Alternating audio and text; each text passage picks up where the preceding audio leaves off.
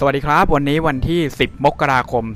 2021 วันนี้อยู่กับผม จิติพลพฤกษาเมธานัน แล้วก็ซุนซุนชัชวาน เราจะมาคุยกันเรื่องความวุ่นวายทางการเมืองสหรัฐ แล้วก็อนาคตการเมืองหลังจากนี้ครับ สวัสดีครับซุนซุนสวัสดีครับ คุณผู้ฟังสวัสดีครับดรโจกครับ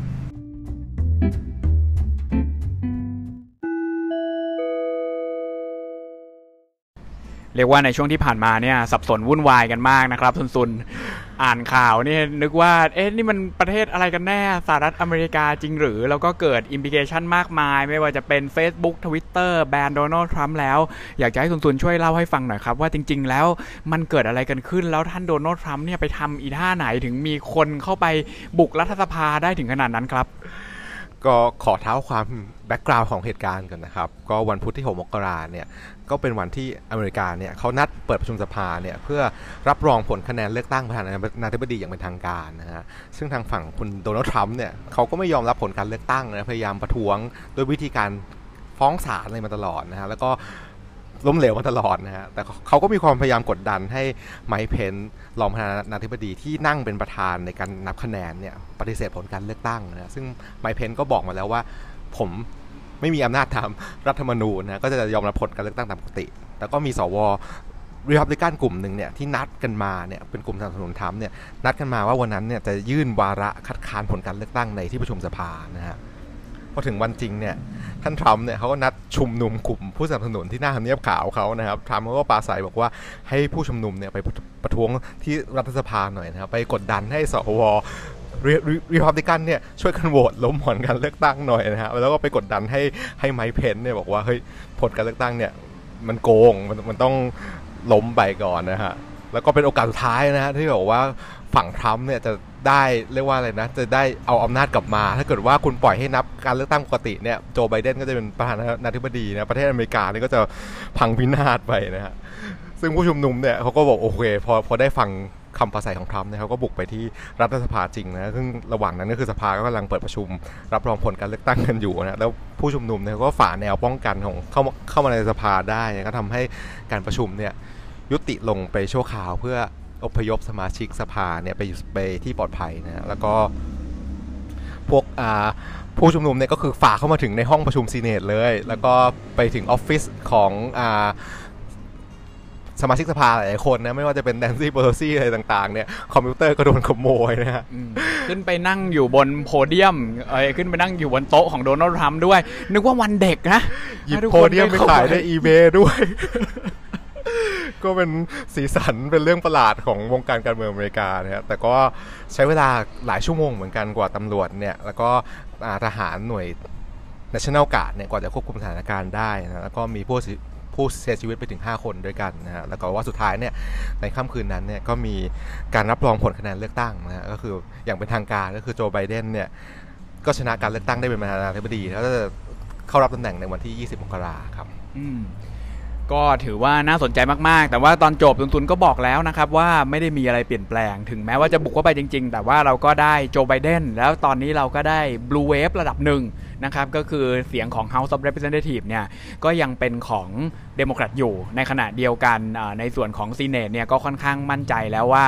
น่าจะเป็นในฝั่งของเดโมแครตที่ได้คะแนนกลับขึ้นมาพอที่จะ ทำเป็นเสียงส่วนใหญ่ได้นะครับ หลังจากนี้มันจะเป็นยังไงครับ หรือว่าในฝั่งของสหรัฐเนี่ยมันมีทางออกหรือเปล่า หรือว่าผลกระทบจากการเมืองเนี่ยมันจะส่งผลกระทบไปยังไงบ้างครับ จริงๆก็เริ่มจากผลกระทบต่อตัวท่านโดนัลด์ทรัมป์ก่อนละกันนะจริงๆก็คือ เรียกว่าค่อนข้างอ่วมอรไทยนะครับ เพราะว่าคือเรื่องการปลุกปั่น ให้ผู้ชุมนุมเนี่ยเข้าไปขัดขะขัดขวางกระบวนการประชาธิปไตยเนี่ยสำหรับอเมริกาเนี่ยถือว่าเป็นเรื่องที่ร้ายแรงมากๆนะเพราะอเมริกาเนี่ยเขามองว่าตัวเองเนี่ยเป็นประเทศประชาธิปไตยที่เก่าแก่สุดในโลก แล้วก็เป็นต้นแบบให้ระบบการปกครองประชาธิปไตยให้กับโลกสมัยใหม่ด้วยนะฮะ เพราะงั้นเนี่ยถ้าเกิดคุณมาขัดขวางกระบวนการที่เรียกว่าศักดิ์สิทธิ์มาก อย่างเช่นการเลือกตั้งประธานาธิบดีเนี่ยคือ เรียกว่าโอ้โหผลกระทบเนี่ยมันค่อนข้างร้ายแรงนะฮะภาษาอังกฤษเขาจะเรียกว่า sedition sedition เลยครับ มีโอกาสที่จะโดน impeach ด้วย ใช่ไหมไหนมันเป็นยังไงซุนๆครับ คือต้องบอกว่าขนาดในพักเขาเองเนี่ยผู้นำรีพับลิกันหลายคนเนี่ยที่เขาสมัยก่อนเนี่ยเคยเกรงกลัวทำมาก่อนเนี่ยตอนนี้ไม่ว่าอย่างมิชแมคคอนเนลเองเนี่ยเขาก็เรียกเหตุการณ์นี้ว่าเป็นการกรบฏที่ล้มเหลวนะแล้วเขาก็โยนความผิดให้โดนัลด์ทรัมป์เต็มๆนะฮะสว รีพับลิกันที่นัดกันมาว่าจะคัดค้านผลการเลือกตั้งเนี่ย ตอนแรกเนี่ยมี 14 คนเนี่ย ก็เหลือ 6-7 คนเนี่ย ก็คือทิ้งทุนโดนัลด์ทรัมป์ไปเต็มๆนะฮะ รัฐมนตรีในคณะทำงานทรัมป์เนี่ยก็พร้อมใจกันออกมายื่นหนังสือลาออกนะฮะเพื่อกดดันทรัมป์สุดท้ายเนี่ยทรัมป์ก็ต้องออกมาบอกว่า เฮ้ยเขายอมรับแล้วว่าผลการเลือกตั้งเนี่ยเขาแพ้จริง แล้วก็จะต้องมีการเปลี่ยนแปลงการถ่ายอำนาจอย่างราบรื่นนะฮะก็เลิกพูดไปแล้วว่าเรื่องไม่ยอมผลไม่ยอมรับผลการเลือกตั้งนะฮะ ทางฝั่งเดโมแครตเนี่ยเขาบอกว่าเอ้ยคุณทำอย่างนี้เนี่ย มันต้องมีผลที่ตามมาคุณต้องโดนลงโทษตามมาเขาก็บอกว่าจะต้องมีการลงโทษโดนัลด์ทรัมป์นะคือการยื่น impeachment เข้าใจว่าจะมีการยื่น impeachment เนี่ยภายในอาทิตย์นี้ แต่ว่าในกระบวนการจริงเนี่ยก็ยังเป็นที่สงสัยกันอยู่ว่า เพราะว่าสวเนี่ยจะโหวตในวันที่โจไบเดนเนี่ยรับตำแหน่งประธานาธิบดีแล้ว ก็เลยไม่แน่ใจว่าจะ impeach ทรัมป์ได้หรือเปล่า คือมันยังไม่เคยเกิดเหตุการณ์ที่ประธานาธิบดีเนี่ยทำเรื่องเลวร้ายในช่วงสองอาทิตย์ก่อนที่จะเปลี่ยนตำแหน่งนะครับ แต่ในความเป็นจริงก็ไม่รู้ถ้าเรียกประชุมฉุกเฉินอะไรก่อนจะได้ไหมเรียกประชุมฉุกเฉินเนี่ยต้องใช้สวโหวต100 คนนะครับซึ่งโอ้โอ้โหโหเยอะมันแทบจะเป็นไปไม่ได้แต่ถ้าเกิดว่า impeachment เนี่ยใช้เสียงแค่ 2 ใน3เนี่ยยังพอมีลุ้นอ่าแต่ว่าถ้าพูดในเงื่อนไขของไทม์ไลน์ก็ต้องบอกว่าซับซ้อนพอสมควรนะครับ คือตุนตุนบอกก่อนหน้าที่จะเข้ารายการว่าถ้าเกิด impeachment เนี่ยผลที่ตามมาก็คือว่าก็คงสมัครประธานาธิบดีอีกรอบหนึ่งไม่ได้ แต่ถ้าเกิดเป็นแบบนี้ก็ลุ้นๆ50 50 ใช่ครับจริงๆต้องบอกว่าพ รรครีพับลิกันเนี่ยตอนนี้เรียกว่าแตกออกเป็นเสียงๆอย่างชัดเจนนะก็จะมีกลุ่มที่สนับสนุนทรัมป์นะเพราะว่าทรัมป์เนี่ยคือเรียกว่าฐานแฟนที่สนับสนุนทรัมป์เนี่ยก็คือเป็นฐานแฟนที่สนับสนุนรีพับลิกันมันแยกกันค่อนข้างยากนะแต่ว่าตอนนี้คือสมัยก่อนต้องบอกว่าทุกคนเนี่ยเกรงกลัวทรัมป์หมด ถ้าเกิดว่าออกมาวิจารณ์ทรัมป์เนี่ยเดี๋ยวเขากลัวว่าจะไม่ได้พรรคจะไม่ส่งการเลือกลงลงเลือกตั้งสมัยต่อไป แต่ตอนนี้พอพอทรัมป์เนี่ยทำพลาดไปเนี่ยหลายคนที่เคย ไม่กล้าวิจารณ์ทรัมป์เนี่ยก็กล้าวิจารณ์ทรัมป์ออกมาเพราะว่าลุ้นๆอยู่ว่าเอ๊ะทรัมป์เนี่ยมันศักดิ์สิทธิ์จริงหรือเปล่า ถ้าเกิดว่าเขา challenge ทรัมป์เนี่ยมีโอกาสที่จะยึดพรรครีพับลิกันคืนจากโดนัลด์ทรัมป์ได้หรือเปล่านะฮะแต่ก็ยังมีกลุ่มที่มองว่าโดนัลด์ทรัมป์เนี่ยยังเป็นเรียกว่าเป็นหัวใจของพรรครีพับลิกันก็ยังสนับสนุนโดโดนัลด์ทรัมป์อย่างเต็มที่อยู่นะฮะคือยังไม่แน่ใจว่าทางเลือกของพรรครีพับลิกันเนี่ยจะเป็นยังไงต่อไปจะเป็นพรรคของทรัมป์หรือว่าจะยึดคืนออกมาได้นะครับ จริง ๆ ฟังดูอย่างนี้แล้วก็รู้สึกว่าปัญหาหลักเนี่ยอยู่ที่การเมืองของฝั่งสหรัฐเองนะครับว่าออไม่ว่าจะเป็นวิธีการเลือกตั้งหรือว่าอะไรต่างๆเนี่ยมันทำให้สุดท้ายแล้วมันเกิดปัญหา ถ้าเกิดมองในมุมของการเมืองระหว่างประเทศ หรือว่ามองในมุมของต่างประเทศเนี่ยมันมีทางออกให้กับการเมืองในรูปแบบนี้ยังไงบ้างครับ คือถ้าเรียกว่าการเมืองของอเมริกาเนี่ยก็ต้องบอกว่า รัฐธรรมนูญเนี่ยอยู่มา 200 ปีแล้วนะครับก็ถือว่าจริงๆอะต่อให้มีการเหตุการณ์แบบเนี้ยก็ต้องยอมรับว่า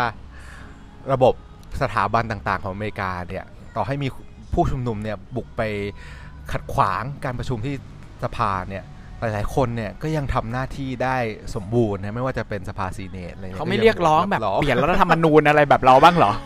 โหรัฐธรรมนูญอเมริกาเนี่ยอยู่มา 200 กว่าปีเนี่ยยังไม่มีการแก้ไขสักตัวเลยนะครับ มีแต่ส่วนเพิ่มขึ้นมาคือแบบเป็นอะไรที่แบบแก้ไม่ได้จริงๆอะนะครับอืมแล้วก็ต้องยอมรับว่า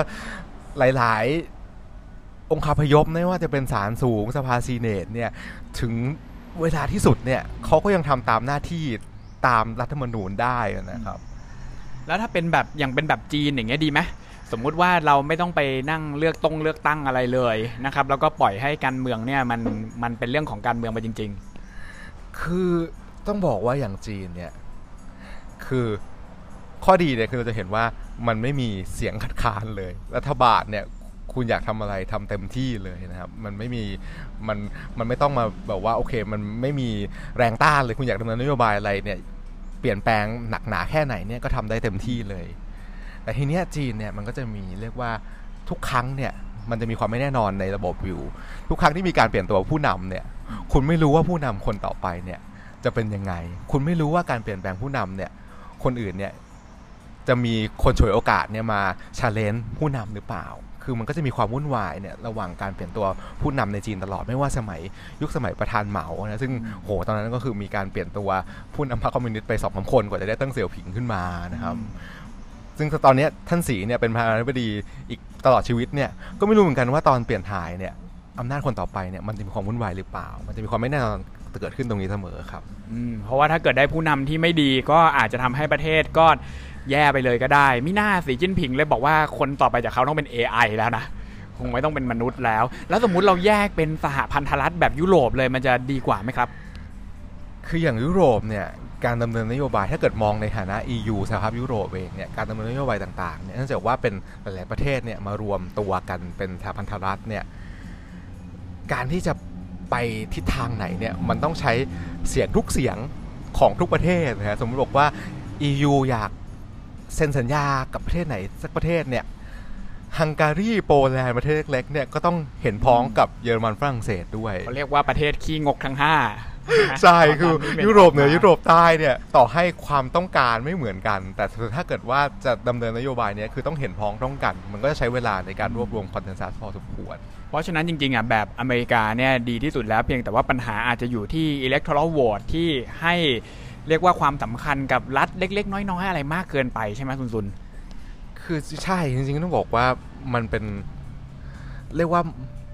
มรดกทางประวัติศาสตร์และกันว่าอเมริกาเนี่ยเกิดจากการเอาหลาย ๆ รัฐเนี่ยมารวมกันเป็นประเทศ เพราะงั้นเนี่ยเขาก็ให้อำนาจของแต่ละรัฐเนี่ย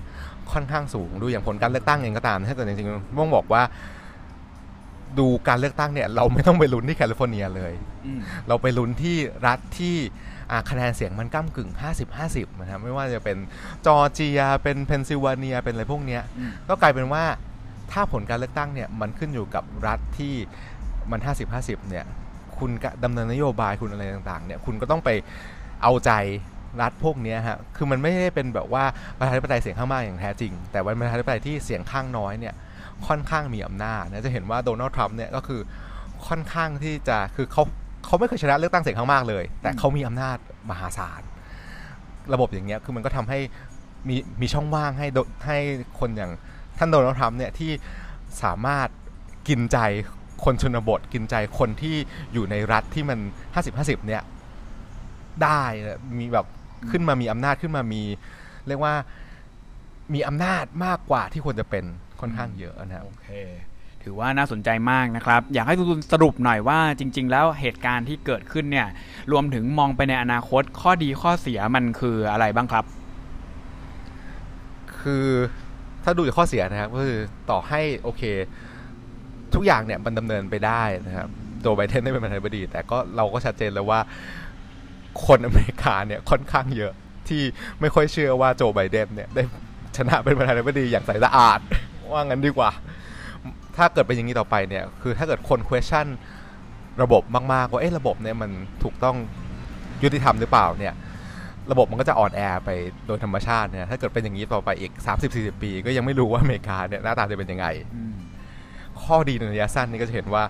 คือระบบตอนนี้มันยังค่อนข้างโรบัสอยู่ คุณเจอความวุ่นวายขนาดไหน คุณเจอโดนัลด์ทรัมป์เนี่ยโดนัลด์ทรัมป์ก็ยังถูกโหวตออกได้เพราะว่าคนไม่ชอบโดนัลด์ทรัมป์มาคัดค้านส่งส่งคนมาขัดขวาง ระบบก็ยังดำเนินการเลือกสิ่งที่ถูกต้องต่อไปได้แล้วมองไปในอนาคตเนี่ยอย่างเช่น สมมติอมิดเทอมอีก 2 ปีข้างหน้าเนี่ยตุนตุนคิดว่าผลกระทบกับพวกเดโมแครตหรือรีพับลิกันจะเป็นยังไงบ้างครับจริงๆก็ต้องบอกว่า กลายเป็นช่วงนี้ก็เป็นยุคตกต่ำตกตกต่ำของรีพับลิกันอย่างแท้จริงนะต้องบอกว่าน้อยมากที่พรรคเนี่ยจะเสียสามสิ่งไปพร้อมกัน เสียเสียแก้วสามประการก็คือ ไม่มีประธานาธิบดี ไม่มีเสียงข้างมากในสภา House ไม่มีเสียงข้างมากในสภา Senate สามอย่างนี้คือพังไปหมดเลย คือ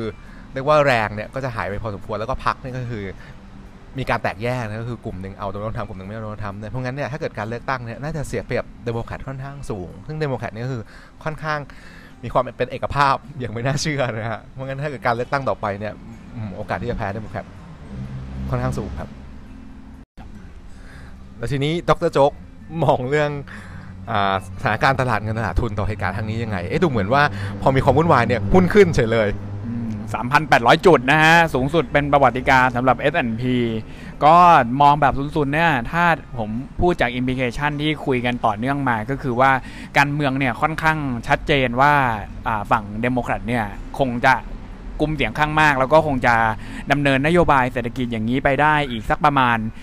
สองปีเป็นอย่างน้อยนะครับก็คือตลาดเนี่ยค่อนข้างเชื่อมั่นในระบบ แล้วก็อีกมุมมองหนึ่งก็คือตลาดเห็นว่ามันก็มีความกระด้างกระเดื่องขึ้นมาเล็กน้อยนะครับแต่ว่าจุดที่ค่อนข้างชัดเจนก็คือว่าถ้ามันเป็นแบบนี้เนี่ยพวกนโยบายที่มันกระทบคนหมู่มาก หรือว่านโยบายใหญ่ ๆ อย่างเงี้ยโอกาสที่จะออกมาในระยะสั้นเนี่ยมันเป็นไปได้ยากมาก ยิ่งในอนาคตก็เถอะนะครับต่อให้ต่อให้จะอยู่ต่อไปได้เกิน 2 ปี สมมุติว่าเลือกตั้งมิเทอมแล้วชนะอย่างถล่มทลายอีกหนึ่งทีเนี่ยผมก็เชื่อว่าพวกนโยบายในลักษณะที่กระทบ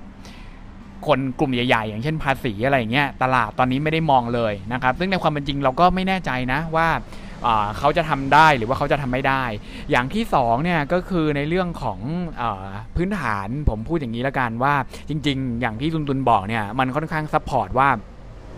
พื้นฐานทางเศรษฐกิจของอเมริกาเนี่ยถ้าเกิดไม่มีใครมาคอยช่วย หรือว่าดำเนินนโยบายใหญ่ ๆ ไม่ได้เนี่ยมันปรับฐานเศรษฐกิจไม่ได้ มันไม่ได้ดีขึ้นอยู่แล้วล่ะ เพียงแต่ว่าด้วยภาพของสภาพคล่องตอนนี้มันอยู่ในระดับที่สูงมาก แล้วก็นโยบายที่ทำง่ายที่สุดก็คืออัดสภาพคล่องเข้าไปเรื่อยๆ มันก็เลยทำให้สภาพคล่องพอไม่มีที่ไปปั๊บก็วิ่งกลับเข้ามาในตลาดนะครับคราวนี้อีกจุดหนึ่งที่ผมว่าซุนซุนพูดไว้น่าสนใจก็คือว่าส่วนหนึ่งของริพับบิกันเนี่ยที่แต่ก่อนไม่ได้สนับสนุนทรัมป์ที่เป็นแบบที่เป็นพวกขวาจัดอ่าพวกนี้ถ้ามีอำนาจมากขึ้น หรือว่าสามารถลืมตาอ้าปากได้ เพราะว่าตอนนี้ไม่มีโดนัลด์ทรัมป์แล้วเนี่ย สิ่งที่เขาอยากได้ก็คือเป็นรีพับลิกันแบบ conservative จริงๆอ่าอยากได้ government ที่เล็กลงอ่าอยากได้การลดภาษี หรือว่าอยากได้การ deregulation หรือว่าการผ่อนคลายกฎเกณฑ์เนี่ยเอาเข้าจริงพูดกันง่ายๆ คือไอ้พวกนโยบายลักษณะแบบแจกเงิน หรือว่านโยบายในเชิงแบบhealthcare อะไรแบบนี้ผมว่าโอกาสที่จะโดนต่อต้านในอนาคตก็จะก็จะยิ่งสูงขึ้นเรื่อยๆนะครับแล้วก็แบบหลายคนอาจจะคิดว่าเอ๊ะเราต้องทำนโยบายแบบกึ่งๆ เหมือนพลังงานสะอาดหรืออะไรแบบนี้ไอ้นี่ผมว่าก็ยากเหมือนกันนะถ้าเอากันจริง ๆ เพราะว่ามันก็จะทำให้คนในแบบรัฐที่เป็นรัฐใต้ๆอ่าหรือว่ารัฐที่เรียกว่าไม่สามารถปรับตัวได้กับเทคโนโลยีเนี่ยพวกนี้ก็จะตกงานหมดเรื่องคนกลุ่มนี้ก็คงจะใช้ประเด็นนี้ขึ้นมาตอบโต้นะครับเพราะฉะนั้นจริงๆอะในมุมของผมเนี่ยก็คิดว่าคนที่จะไปได้จริง ๆ แล้วก็ตลาดที่จะไปได้จริงๆเนี่ยข้อดีของฝั่งสหรัฐเนี่ยมันชัดเจนว่ามันมีบริษัทเทคโนโลยีใหญ่ ๆ ที่ เรียกว่า dominate market แล้วก็ dominate โลกเลยล่ะอ่าสามารถบอกได้ว่านี่แบนโดนัลด์ทรัมป์แล้วนะ ไม่ให้ใช้ system ของเขาเนี่ย พูดกันตรงๆก็คือใหญ่กว่า government อีกนะอ่าตรงเนี้ยมันทำให้เห็นว่าอนาคตบริษัทพวกนี้ก็จะยิ่งแข็งแกร่งขึ้นอีก ถ้าภาคการเมืองเนี่ยไม่สามารถเข้ามาควบคุมเขาได้ในอนาคต ซึ่งก็มองตรงนี้ก็คือถือว่าเป็นบวกกับตลาดมากกว่าลบครับ ต้องบอกว่าจีนแบนโซเชียลมีเดีย แต่อเมริกาโซเชียลมีเดียแบนผู้นำผู้นำโอ้ก็ต้องถือว่ามันเป็นความแตกต่างนะครับ แล้วก็ถ้ามองในมุมนี้ก็คือว่ากลุ่มนี้ก็เป็นกลุ่มใหญ่ในตลาดแหละ ถ้าเกิดการควบคุมไม่ได้เข้มงวดมาก ก็มีโอกาสที่จะทำให้เห็นนิวไฮต่อไปได้เรื่อยๆ ผมสรุปสั้นๆนะครับว่าวันนี้ที่เราคุยกันมีอะไรบ้างก็คือซุนๆก็เล่าให้ฟังนะครับว่าความวุ่นวายในฝั่งของสหรัฐอเมริกาเนี่ยมันทำให้อนาคตของพรรครีพับลิกันแล้วก็โดนัลด์ทรัมป์เนี่ยเรียกว่าไม่แน่นอนเลยนะครับโดนัลด์ทรัมป์เนี่ยถ้าโดนอิมพีชก็อาจจะไม่ได้กลับมาสมัครเป็นประธานาธิบดี หรือต่อให้โดนัลด์ทรัมป์ไม่โดนจริง ๆ อนาคตของพรรครีพับลิกันเนี่ยก็ถือว่าระสำระสายพอสมควรนะครับขณะที่ทางออกเนี่ยก็ คิดว่ายากนะครับ ไม่ว่าจะเป็นแบบจีนเป็นแบบยุโรปเนี่ยก็ไม่ใช่ทางออกที่สหรัฐจะสามารถทำได้ง่าย ๆ หรือต่อให้เป็นการแก้ไขรัฐธรรมนูญในฝั่งของสหรัฐเองเนี่ยมันก็ไม่ใช่สิ่งที่น่าจะเกิดขึ้นในระยะสั้น เพราะฉะนั้นเราก็คงจะต้องเจอปัญหาการเมืองในลักษณะนี้ต่อไปอีกนะครับแต่ว่าข้อดีก็ค่อนข้างชัดเจนว่าอย่างน้อยคนอเมริกาส่วนใหญ่ ก็ยังเชื่อมั่นในระบบอยู่ แล้วก็ยังเชื่อมั่นว่าทุกๆอย่างเนี่ยมันสามารถแก้ไขได้ด้วยกฎหมาย ในฝั่งของตลาดการเงินเนี่ยก็ค่อนข้างชัดเจนนะครับว่าไม่ได้สนใจเรื่องการเมืองมากนัก แล้วก็ยังเชื่อว่าสภาพคล่องเนี่ยจะทำให้ตลาดปรับตัวขึ้นต่อไปได้ ขณะเดียวกันก็ต้องระมัดระวังไว้ด้วยว่า พวกนโยบายที่เคยคิดไว้ว่าจะทำนะครับมันอาจจะไม่ได้ทำทั้งหมด แล้วก็อาจจะเป็นเพียงกึ่งหนึ่งของนโยบายที่สามารถทำได้ ซึ่งก็ต้องเป็นข้อตกลงที่เรียกว่าได้รับการสนับสนุนจากทั้งเดโมแครตแล้วก็รีพับลิกันครับ